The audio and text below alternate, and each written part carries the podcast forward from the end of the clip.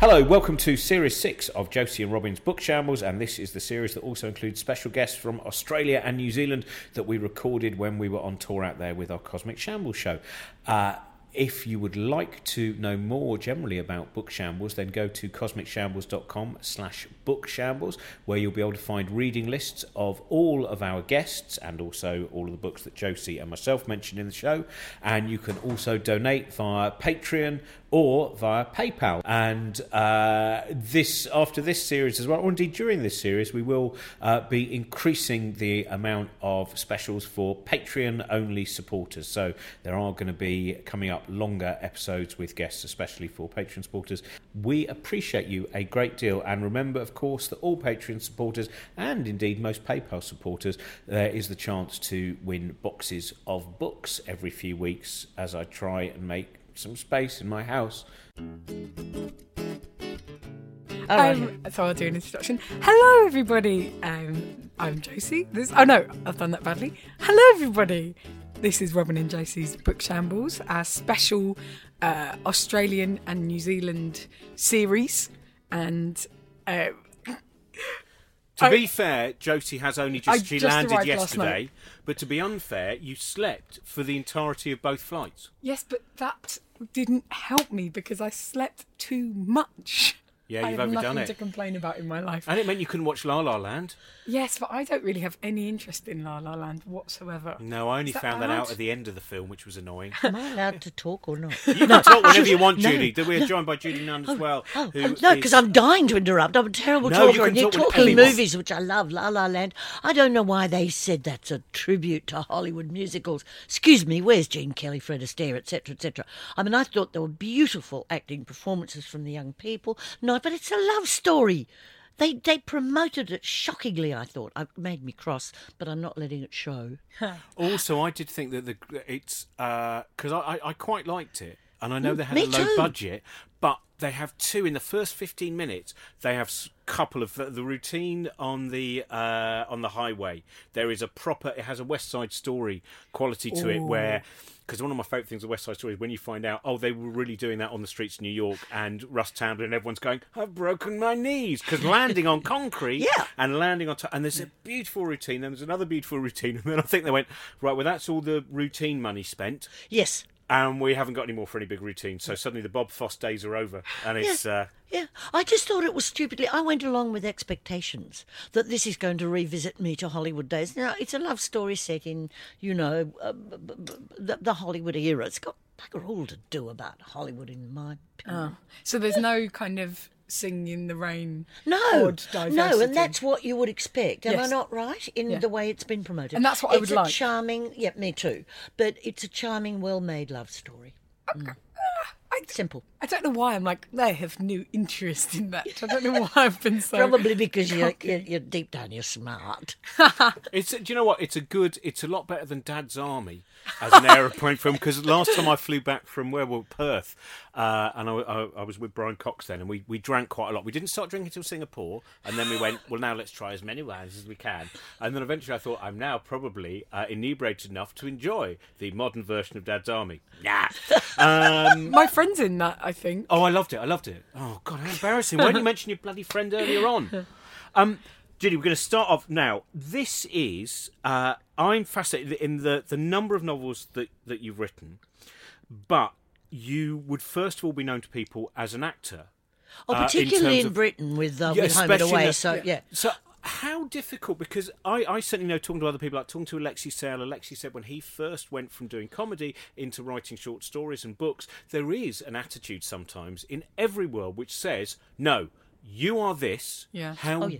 Dare you try and be something beyond this bubble we've placed you?" in?" Oh, I think most particularly, Robin, yes, you, you're quite right, of course, but I think most particularly in Australia, and uh, I don't need to mean to, you know, degrade my my country and my fellow Aussies.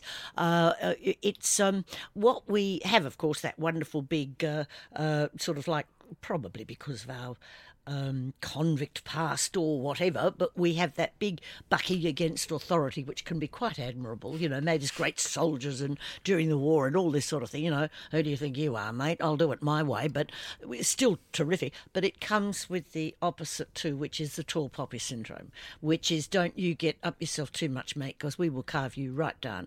Uh, so I can see where it all comes from, but yeah, mine was very much a double-edged sword. Uh, the first book that I wrote, uh, I wrote as a sort of a cathartic, uh, vitriolic, because uh, I was very angry with the producer who was giving me big angst, and so I was going to lift the lid on television and show the ugly, seamy side, and it was going to be this great big hate thing, you know, and it ended up being the biggest romp, the greatest load of fun, and it was hugely successful. It was called The Glitter Game, being set around a television soap series sort of thing, and um, and it took off like there's no tomorrow. It was immediately in the ten bestseller list, and they covered it on the news and did all of this, obviously thinking it's kiss and tell, you know, and we're going to read all about the people we watch on Australian soaps and everything, and it wasn't. It was just me ending up having fun, not cathartic, not being bitchy at all. Well, being bitchy, but being bitchy can be great fun, of course.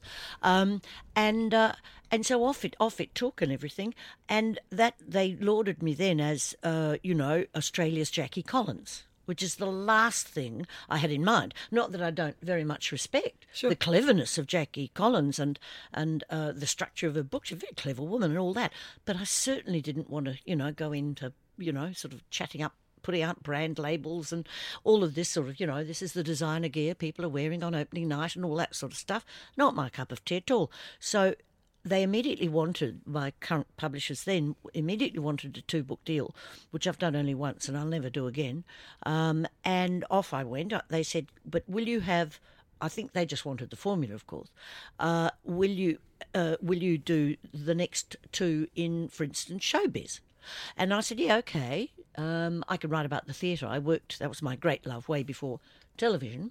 And uh, I sure I'll set a book in the theatre. So I set a book in the theatre that actually became a very, very black thriller with the blackest character I think I've ever written, and it went over two generations. So it Is was that centre stage. Centre stage, yeah. Half of which was set in London actually, and then the third book I said, yeah, and I'll go into movies with the third book.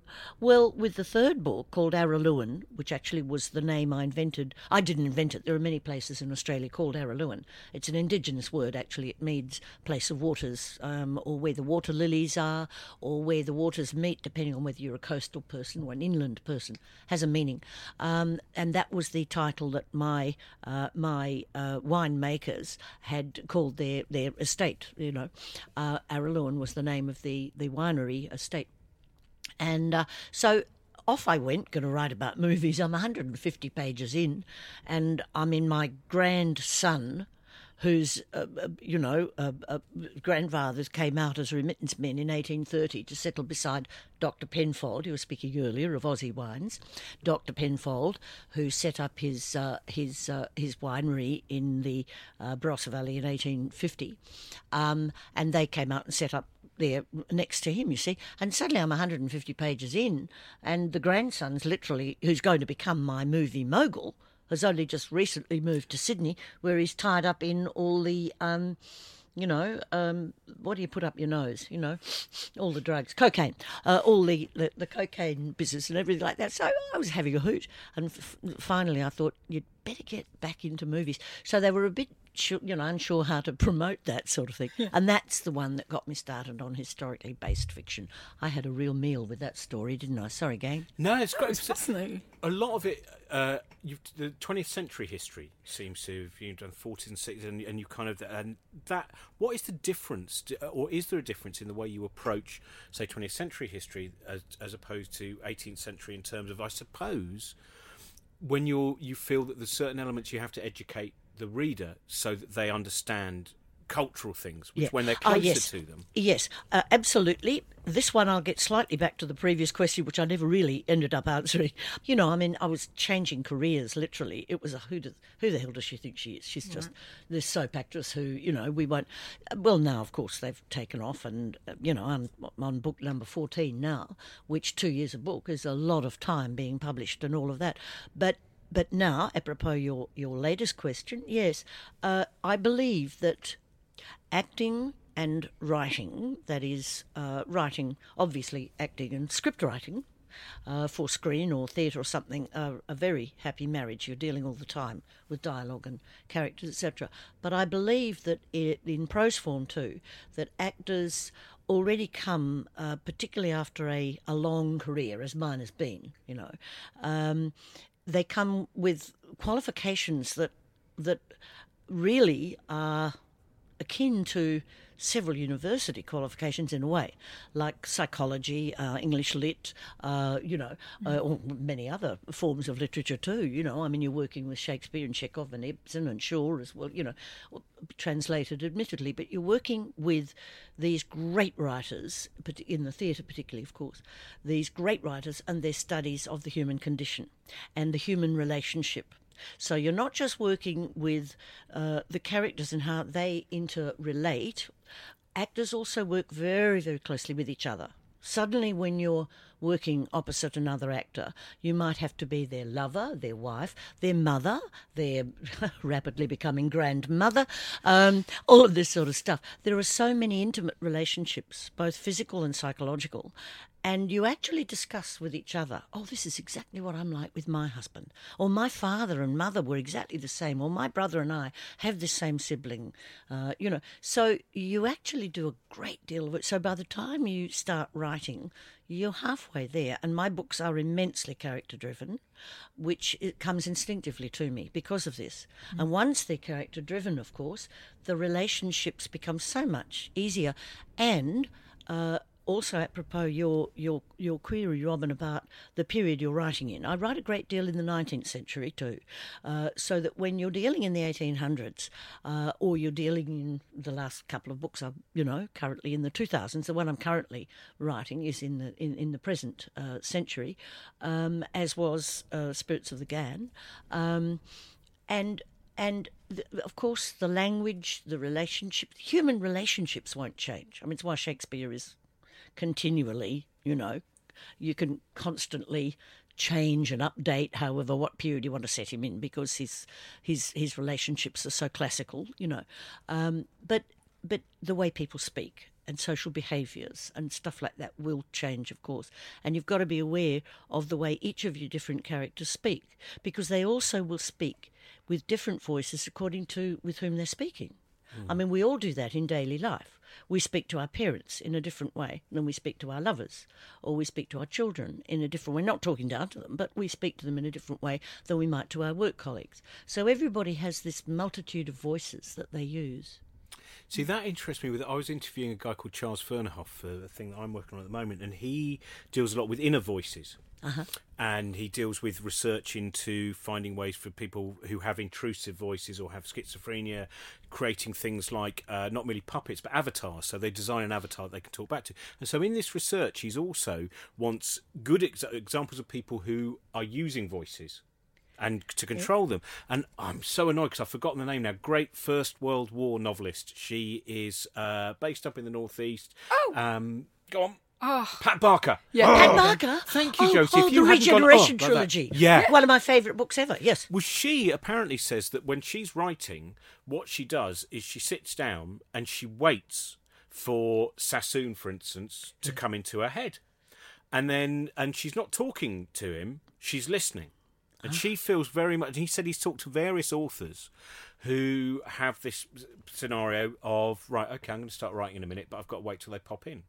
Which to me is a very interesting oh, yes. use to the mind. And I wondered when you're, I mean, you've kind of partly explained that, but those voices, those different voices, as you are writing dialogue, as you are thinking about that, uh, you know, how do you draw those characters? How do you make sure you go, oh, hang on a minute, I've just realised that Joe has become Stan and uh, Lisa. You know that thing where well, let's return to the right voices. Yeah, I, I never get any bleed from one character into another. They're very delineated in my mind, um, but they they start out taking delineating themselves if you know what i mean it sounds a little bit like i'm opening the mind up and getting something um, but i think again this is probably come also very much i would say from my acting days you know uh, Hmm. It's funny because I'm currently in the book that I'm doing, which actually has a, a refugee basis to it, actually. Uh, and so it's fairly topical. Not the reason I chose it. It was I was inspired by something quite different. And then I thought, no, you've got to place the refugees in this situation. Um, but uh, that that I, I have a confrontation between two people, and I've already created him as a character and it's, it's a sibling thing. It's the, the, the, the brother and sister. And she's the volatile one. He's the one who keeps things to himself and doesn't lose his temper much.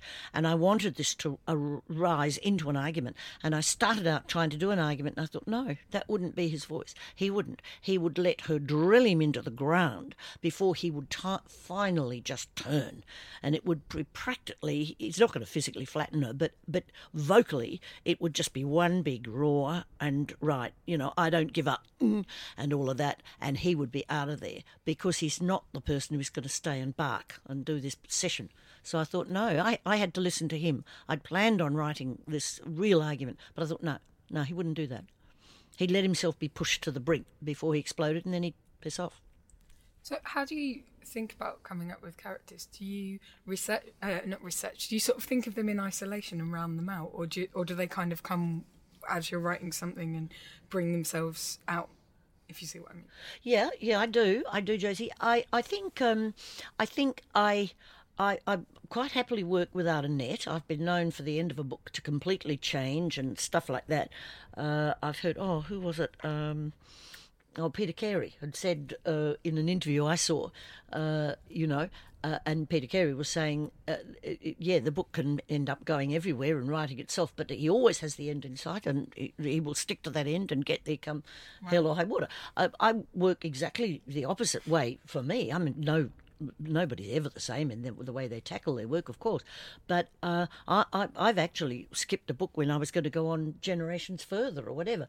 But I do always start out with an idea, uh, obviously a, a time, a, a, period when the book is set, and a, va- a basic premise uh, around which the book, I mean, a background, like for instance the Ghan Railway of the of the latest book, uh, this refugee story that I'm talking of, and it's set in the 2000s. So, uh, so I know that, and out of that there will be the protagonists will will emerge as I'm doing my think process. Um, because a, a, another writer friend of mine uh, once said, he said, "Oh, isn't it funny, Judy?" He said, uh, uh, the writing part's the easy part. It's the thinking part that's difficult. Yeah. I always loved that. Uh, of course, he's wrong. I mean, the writing part's bloody hard, um, but but it is the thinking part that that you agonise over before you actually start, or I do before I start chapter one, page one. There's a lot of thought and everything like that. But once I embark upon it, the the style of those principal characters are there, and then they will grow they will grow in me. They'll do things that surprise me, and I think, well, I can't take you where I was going to take you, you, you know. And there might be peripheral characters that I wrote there that were really only there to really uh, carry a storyline through, or they have a, but they suddenly ha- develop a voice of their own, mm-hmm. and they'll come in and sort of move me in a different direction, you know. So that always happens. Yeah, they they do a lot of the work themselves. Those guys. Wow. Was there a point when, because as as an actor, was there something where you thought, I've I've had enough of other people's words now, and I still want to create, but I want to have control because I've always thought that to me is one of the hardest things. Because Josie and me, because we're stand-ups, we're in a position where we control the words that we have, yeah. and we may fall on our sword because of them. We might, you know, but we've made our own mess, or we've mm-hmm. made our own. I, I find on the, the rare occasion of doing acting, go bloody hell, you've got to say the same thing, and you've got to say this, and it, and that I, I would find not having any control really difficult, or, or the control over what you're saying. Yeah. A little too rigid for you, Robin. Yeah. Yes, yes, yes, too restricted. Yeah, um, yeah. Well, you see, I mean, what you guys do is so bold too, isn't it? Because you get up there, literally, you're exposing yourself. I don't mean anything yeah. rude by that, but you are. You're exposing. This is the thing that I find funny. This is the situation. You are. You are literally opening yourself up and saying, do you find me funny? Do you find the mm. things that I find funny amusing? Uh, so it's a very uh, exposing medium in which you work. Uh, acting is, I mean, I suppose you could say you can always pass the buck when you're acting. You can always say, well, I didn't write the script, you know. But I mean, you can hardly do that if you're playing Othello or Hamlet or something, can you? Or, you know, uh, uh, of course, you've just got to show that, yes, you can encompass playing these great classical roles. But, you know, if you're in a a you know a script that's a bit shitty. I'm allowed to say that, aren't I? Then you can say, "Oh, sorry, mate. You know, I'm just doing my best to make it work." Um, you don't really do that, actually. One of the arts, particularly in, in soap, I have a great deal of admiration for clever uh, writers of, of serials, etc. Because really, you know, have over 20 characters in, well, Home and Away does. You've got one storyline in Ascendancy, you've got one storyline picking, you've got another one going down the other side, you've got 23 characters at one stage to write for. I never wrote for uh, Home and Away, I wrote for a, a couple of other soaps very briefly, one of which being Neighbours, actually, for a short time. Um, but they're, they're, very creative brains, very clever people. But it is formula, so, you know, uh, but it doesn't stop it being frightfully clever. Um, I don't know where I was ambling to then, but there there is a way then you do sometimes have to make, you know, the proverbial into jam. Um, and it might not be exactly, you know, the writers might not have been having their best day, but that's your job. And you've created, particularly if you're in a long running character and you've created that character. And sometimes there might be new writers who don't actually know that's not quite the way mm. he or hmm. she might speak. Sure. And you literally, you know, you're not allowed to go up and make it make it up as you go along. That wouldn't be fair to the writers. But you know, you have to think, well, that's not really in character. I'm not really going to say, look, lovey-dovey. It doesn't really quite work that way. You, your character doesn't speak lovey-dovey, or whichever way they've written. So you, you know, you get that little bit of license, I suppose. But apart from that, you just do have to grit your teeth and bear it and say, well, that's part of the territory.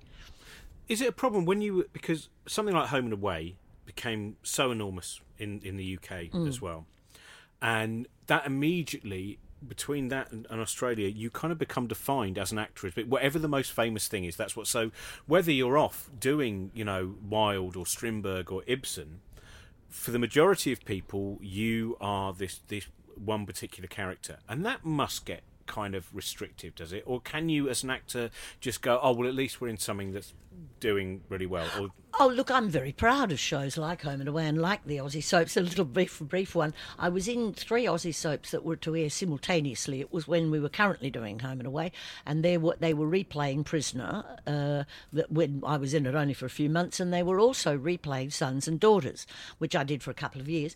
And I had one of those fan letters from a Brit, uh, a fan, and uh, she said, uh, uh, uh, and Cornelia Frances, who's in, she was currently currently to three soaps to air in Britain at the same time. And there was this letter that arrived saying, Are there any other actresses in Australia apart from Cornelia Frances and Judy Nunn? I thought that was very funny. Um, but yeah, look, the thing that always irked me, and I, I shouldn't admit to it because um, it does go with the territory. And one who fields it brilliantly is Ray Meagher, who's a dear mate of mine. He plays Alf in Home and Away, and right. longest uh, longest running uh, actor to be in a soap in this country. Uh, and he's a beaut bloke and a very clever bloke. But you see, your brain dripped in to people's lounge rooms. They feel they really know you as that character, and uh, you've just got to go with the flow. But what is a bit icky about it is that if you're hugely famous, like, say, Mel Gibson or Nicole Kidman, to quote a couple of Aussies, you don't go, oh, there's Mad Max. Let's go up and talk to Mad Max. You. Of course, you don't. You you don't lose your identity. Whereas when you're dripping yourself into people's lounge rooms every night of the week, you do lose your identity. You know, mm. people mm. can, and it really amazes me that people take soap characters so seriously that they refuse to accept that you are an actor playing that character. Yeah. Like, people really, really want to be like, why did you do that to oh, Bev? Yeah. yeah. You know? Oh, it's shocking, isn't it? Yeah, it's really weird, but it happens. Mm. Well, we had it with Coronation Street. There yeah. were more people wearing T-shirts for, I can't remember who it was who was put in Deirdre Barlow, free Deirdre, Barlow, than there were of actual people who were facing human rights atrocities, oh. who were actually illegally imprisoned. Absolutely. Yeah, you, there's a strange you, you, can almost see how we've gone so uh, bizarrely in, in, the world of politics. Yes, uh, the, exactly. The, the warnings television were there from the moment of television. Yeah. So on this, I wanted to when we were talking to Kate Grenville, she was saying about when she was growing up. Actually, the the Australian novelists there almost weren't any. Mm. There were for, and I wondered about again that moment of you finding whether it's different for you because you start off by being in, in, a different kind of area of culture, but that moment of knowing that you have permission to tell stories. Oh, oh yeah. No, I, I, I knew exactly what I was going to do before I was ten, and I was going to be an actor and or a writer. But I started writing my own book when I was nine, and it was called Dirk the Runaway Orphan. and uh, I'd been my favourite book there was R.M. Ballantyne's The Coral Island.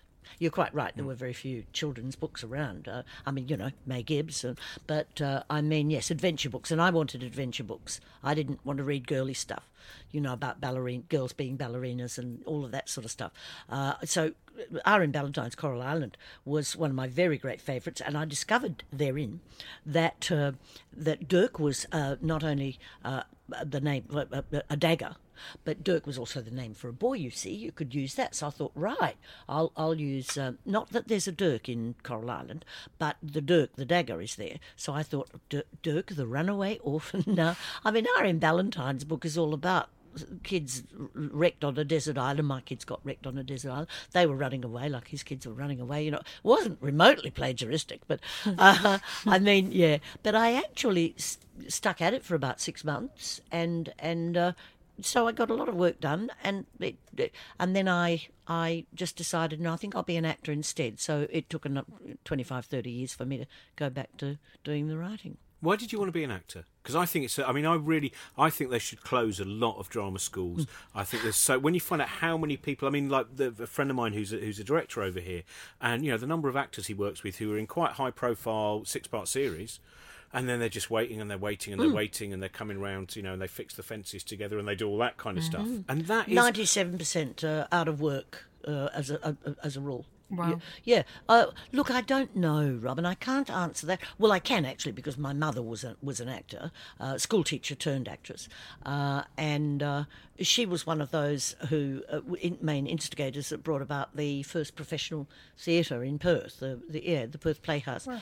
Uh, yeah, and she was a radio director with ABC and stuff like that. So my mother in the 50, my father in the fifties was a pretty you know open-minded man. Mum was allowed to have a career when she gave up teaching and wanted to be an actress and, and director and all of that. So I had her example, but she was also a highly sensible woman, and she said, uh, "You've got to you know get a a, you know livelihood behind you. So I did the shorthand typing, all the stuff hmm. that that sort of thing. You know, again, you wouldn't know what that would be, uh, Josie, but uh, that's what we used to do in those days.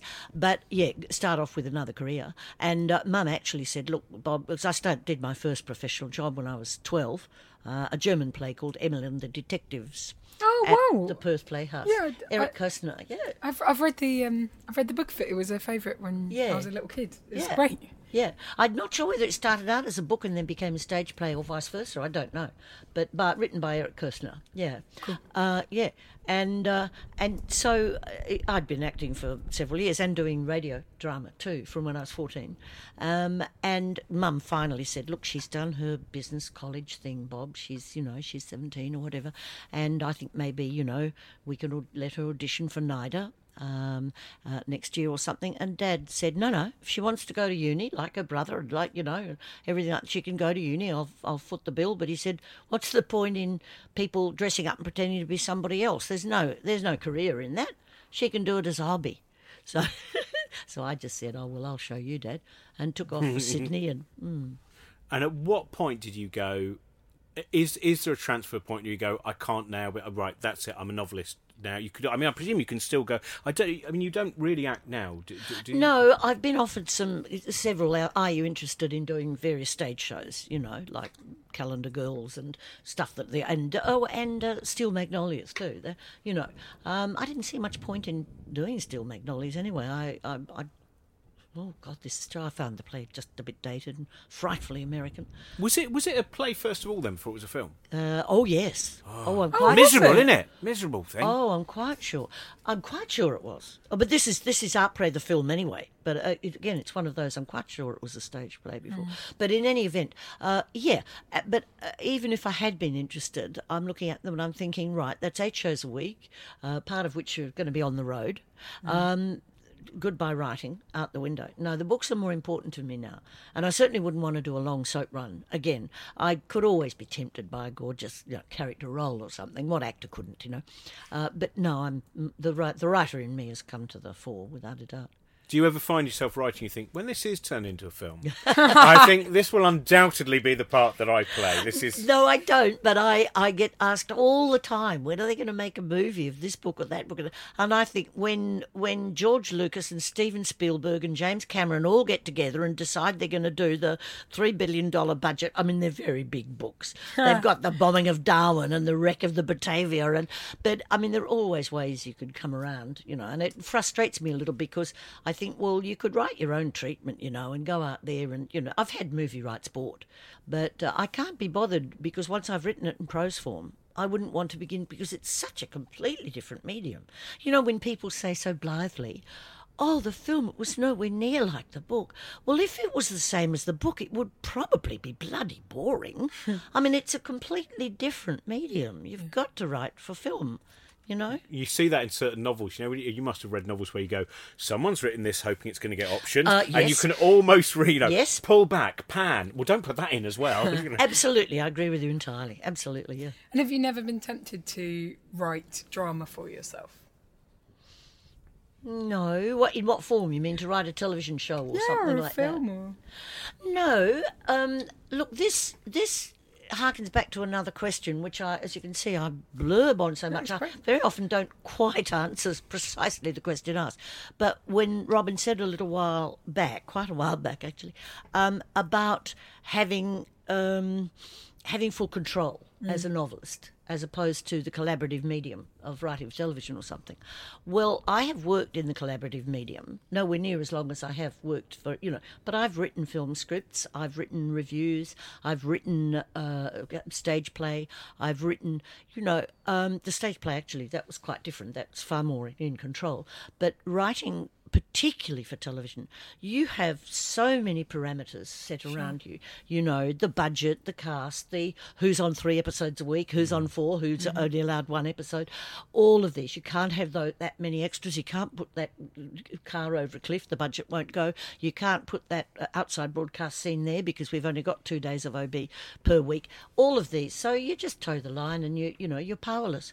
So that's what I love about writing narrative. And so in writing with all those parameters, would never occur to me to think, oh dear, you know, I better put something in for me. A, I wouldn't have the power anyway because I'm employed only as a writer. I'm not the head storyliner. Sure. Um, so that wouldn't occur. Um, and yeah, no, it's honestly never crossed my mind. It makes sense to me, I think, uh, when you think about the fact that in fiction you can write something that is so big, like so broad in scope, you know, going for hundreds of years, going with a supporting cast of thousands if you want, you know. It does, you know, if you, if you think about if you're writing for yourself, especially you might be writing a monologue that is easy to stage, you know. Of course you're going to go for something where everyone can be in space suddenly Yeah, for no reason. Well, not for no reason, but everyone could be in space suddenly. Or, Yeah, set it where you like, have who you want, have every catastrophic event known to man. You can have a field day. That's why radio's great. And I think why we're very lucky in the UK actually about having the amount of narrative radio we can have because you can you can you know a, a, city can be sacked Yeah. with a selection of sound effects Yes. and everyone then has I think that's what I think the joy of reading and and to some extent radio as opposed to the visual medium is The theatre of the mind. yeah That's what we got. See, my favourite acting days in the very early time of my career was was uh, radio drama. Which you're talking? What did you refer to it then? Narrative radio? Yeah, it's or- kinda- yeah, yeah. yeah. It was just called radio drama in my time, and you had soaps, ongoing serials, and you had plays, and you had Sunday night theatre, and you know this is literally before television. We got television very late, and uh, all of that. But yeah, it, radio drama we called it theatre of the mind, and nobody has any pre-digested, any preconceived images before them. And we, I remember we did a play. It actually was the Titanic hitting the iceberg. You know what the sound effects was for that? What? Nothing on disc or anything like that. We didn't have discs in those days. I was about 16 or something. It, well, you just try it yourself. A really serrated, big serrated bread knife sort of thing, and you cut it into a really uh, chock hard. What do you call them? Uh, what sort of cabbage they are? You know, not those Chinese cabbages with loose leaves. The really rock hard cabbages, whatever they're called. You dig a serrated knife into that and wheel it around and crunch it and everything. Put that near a microphone, and it's the Titanic going into an iceberg.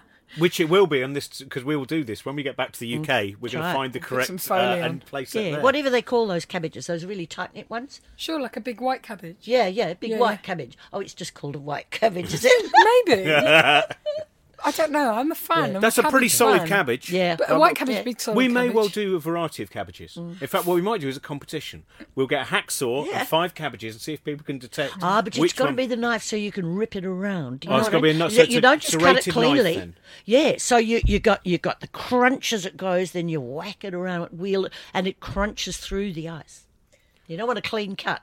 Yeah, the hull of that boat is going right through that iceberg. That's the. Uh, there's a great film called Barbarian Sound System. It's Oh. a horror movie. Barbarian sound system. Barbarian. Yeah. What did I say? Barbarian sound I said system. barbarian. I think it's a barbarian.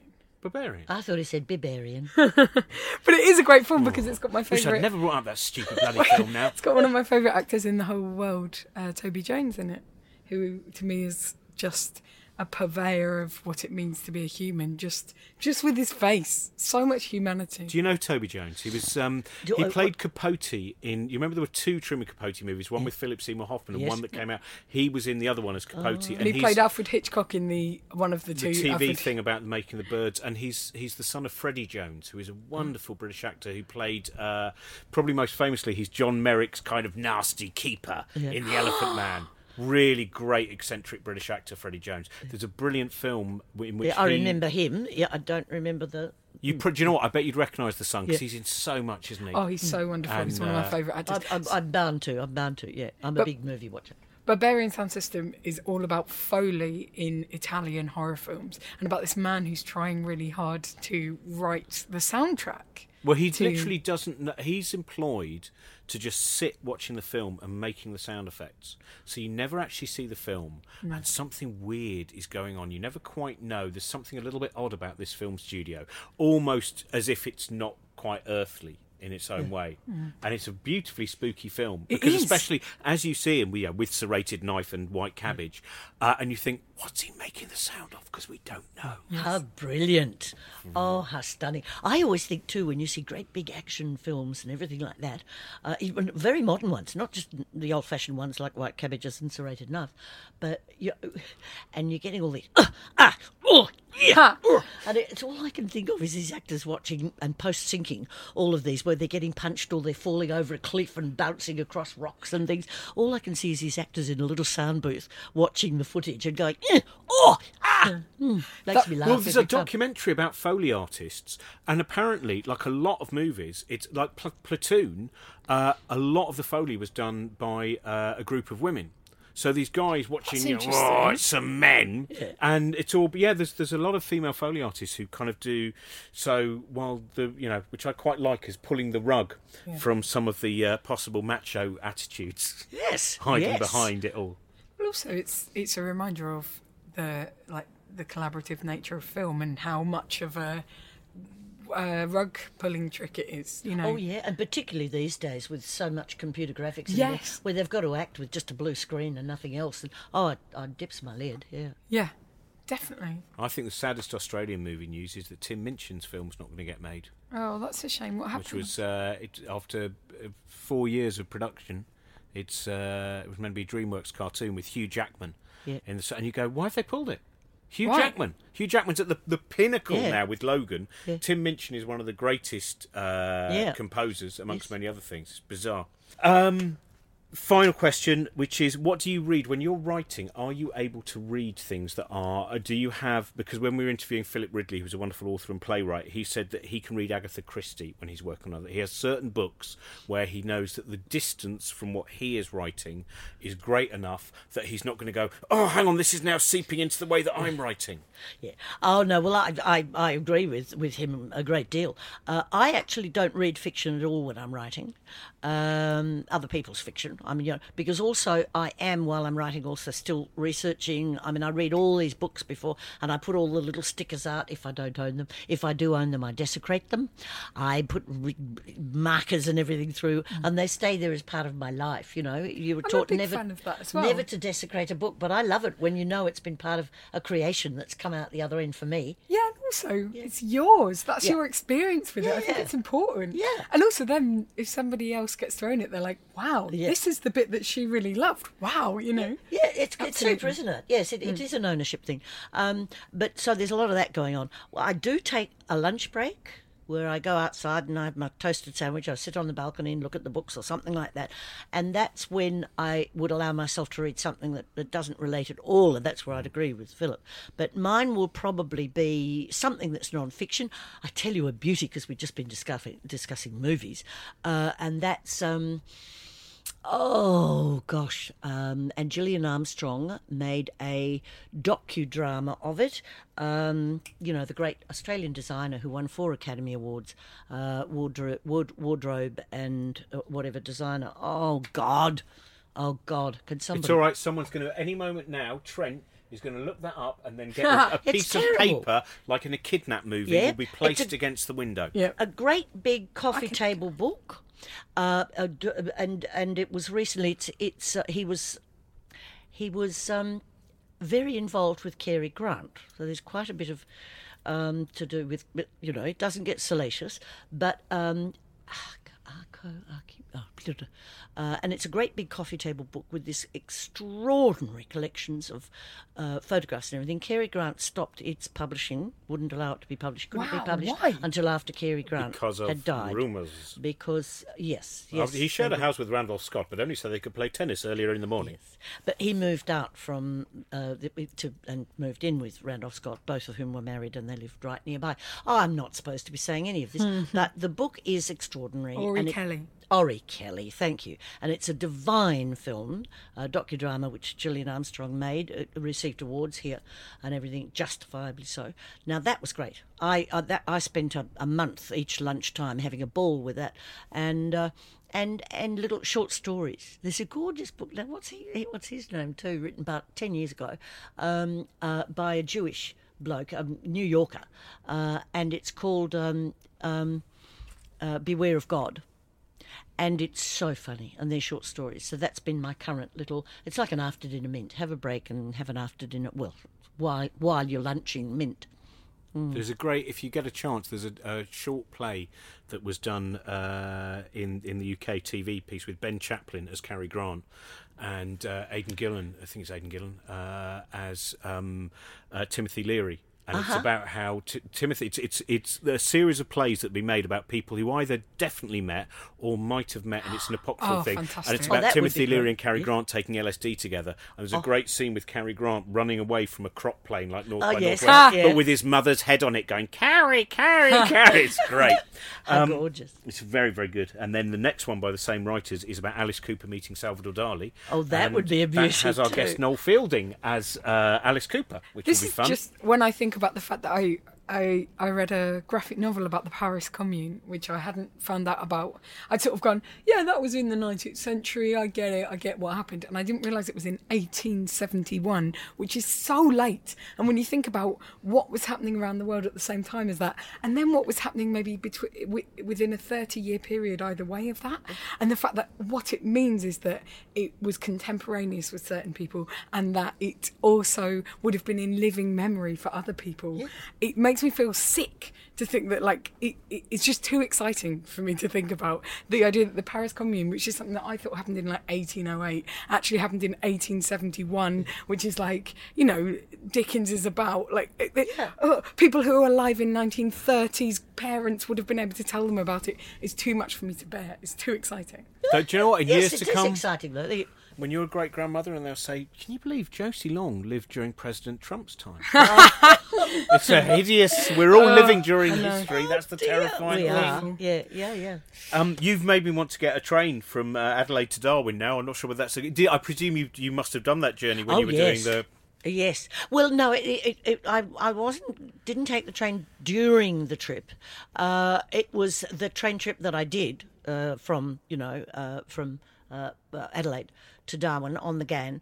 Um, it was that that was part of the inspiration for the book. Mm-hmm. Then we actually did the trip again with, uh, you know, an Australian, you know, telly show, uh, a current affair uh, program, uh, who who you know shot stuff on the train. I did two gigs on the train, which was funny. Two years after I'd had the idea, and I did two literary gigs. And I thought, oh, all these people, then you know, they're on holiday. They're not going to come to the gigs. We couldn't fit them into the carriage. It was great. Um, but yeah, so it's not actually about the trip itself. It's about the building of the rail mm. from Alice Springs, the northern leg, from Alice Springs to Darwin, because that didn't take place until uh, early this century, uh, whereas the the, the southern leg from Adelaide to Alice was built in you know 1929, so long time between drinks. But it followed the the original exploration of Sturt, uh, uh, and then followed the, the Overland Telegraph Wire.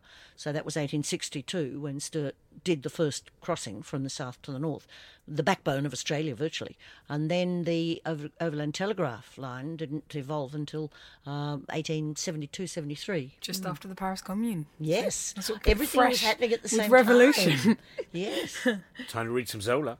Um, thanks oh, very much. One of my favourites. Uh, Oh, do you like Zola? I always loved Zola in my 20s. He's such a young person's writer. So passionate, so sexy, yeah. Mm. Uh, he's quite an amazing. Uh, and also, I don't know that much at the Dreyfus affair. Every time I read up something more about that, you go, "This is just a remarkably bizarre thing of having to flee his own country." This, you know, hang on, the Dreyfus affair. I don't know about. This was basically it was, it was, about a, a, Jewish officer in the French army who uh, was uh, well, basically he was um, what's the word for it? It was uh, um, I've forgotten the word because we're still jet lagged. The um, he he was uh, made to look responsible for something that he wasn't responsible yeah, for. Framed. Yeah, framed. Yeah. That was it. Framed. That's what I needed. Yes. Hmm. No yes. wonder you slept for thirty hours on the plane. Well, they had to they had to leave the plane just on a runway for a while because they went. She won't get up. She's staying here for a lovely sleep. But yeah, the Dreyfus affair is a really I, I, that bit where you keep going. How close we are to bizarre history. Barry Crimmins, who's an amazing American comic, and I was talking to him about doing politics in the 1970s, and he was saying you have to remember the McCarthy era was still wow. in people's minds. Yeah. That. Yeah. Well, I think anyway. Yeah. No, go on, say it. No, no, but I think it's still, you know, the after effects of that are still felt now. You know, the after effects of the Red Scare, all of that are still felt now in the states and in, and you can see it with the fact that you have people up until the age of thirty identifying as socialists now, but people older than that are still too cagey to even do oh, it. Yeah. It's very but, interesting. But it was huge. I mean, like the Reds under the bed whole scare here during, and when we, uh, uh, uh post World War II, uh, with the Americans' uh, non proliferation uh, nuclear testing, etc., we had to join forces with England, so we allowed a whole um, uh, area of South Australia, the desert, to be handed over as literally a nuclear testing ground. And there were there were seven atomic bombs um, uh, detonated uh, in South Australia. I mean, we had nuclear rainfall over Adelaide that was oh 900 God. times the above the normal level, etc. And this was all, and the and the scare of communism, because uh, uh, uh, you know the United States, who would form, they wouldn't even uh, allow their own join up with their own allies in nuclear testing. So Britain itself couldn't couldn't test with America. They were locked out because America was too scared. They were infiltrated by communists.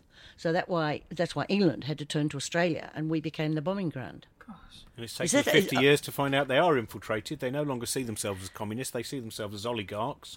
And uh, oh God, let's not even talk about well, that. Well, yeah. Oh, that is so weird. today there was a when we were recording this a big announcement about great discoveries of the Russian uh, subterfuge in the American election. Mm. And by the time yes. this goes out, civilization may merely be a memory. Goodbye. Anyway, thanks very much. A very cheering thought, Robin. Thank you.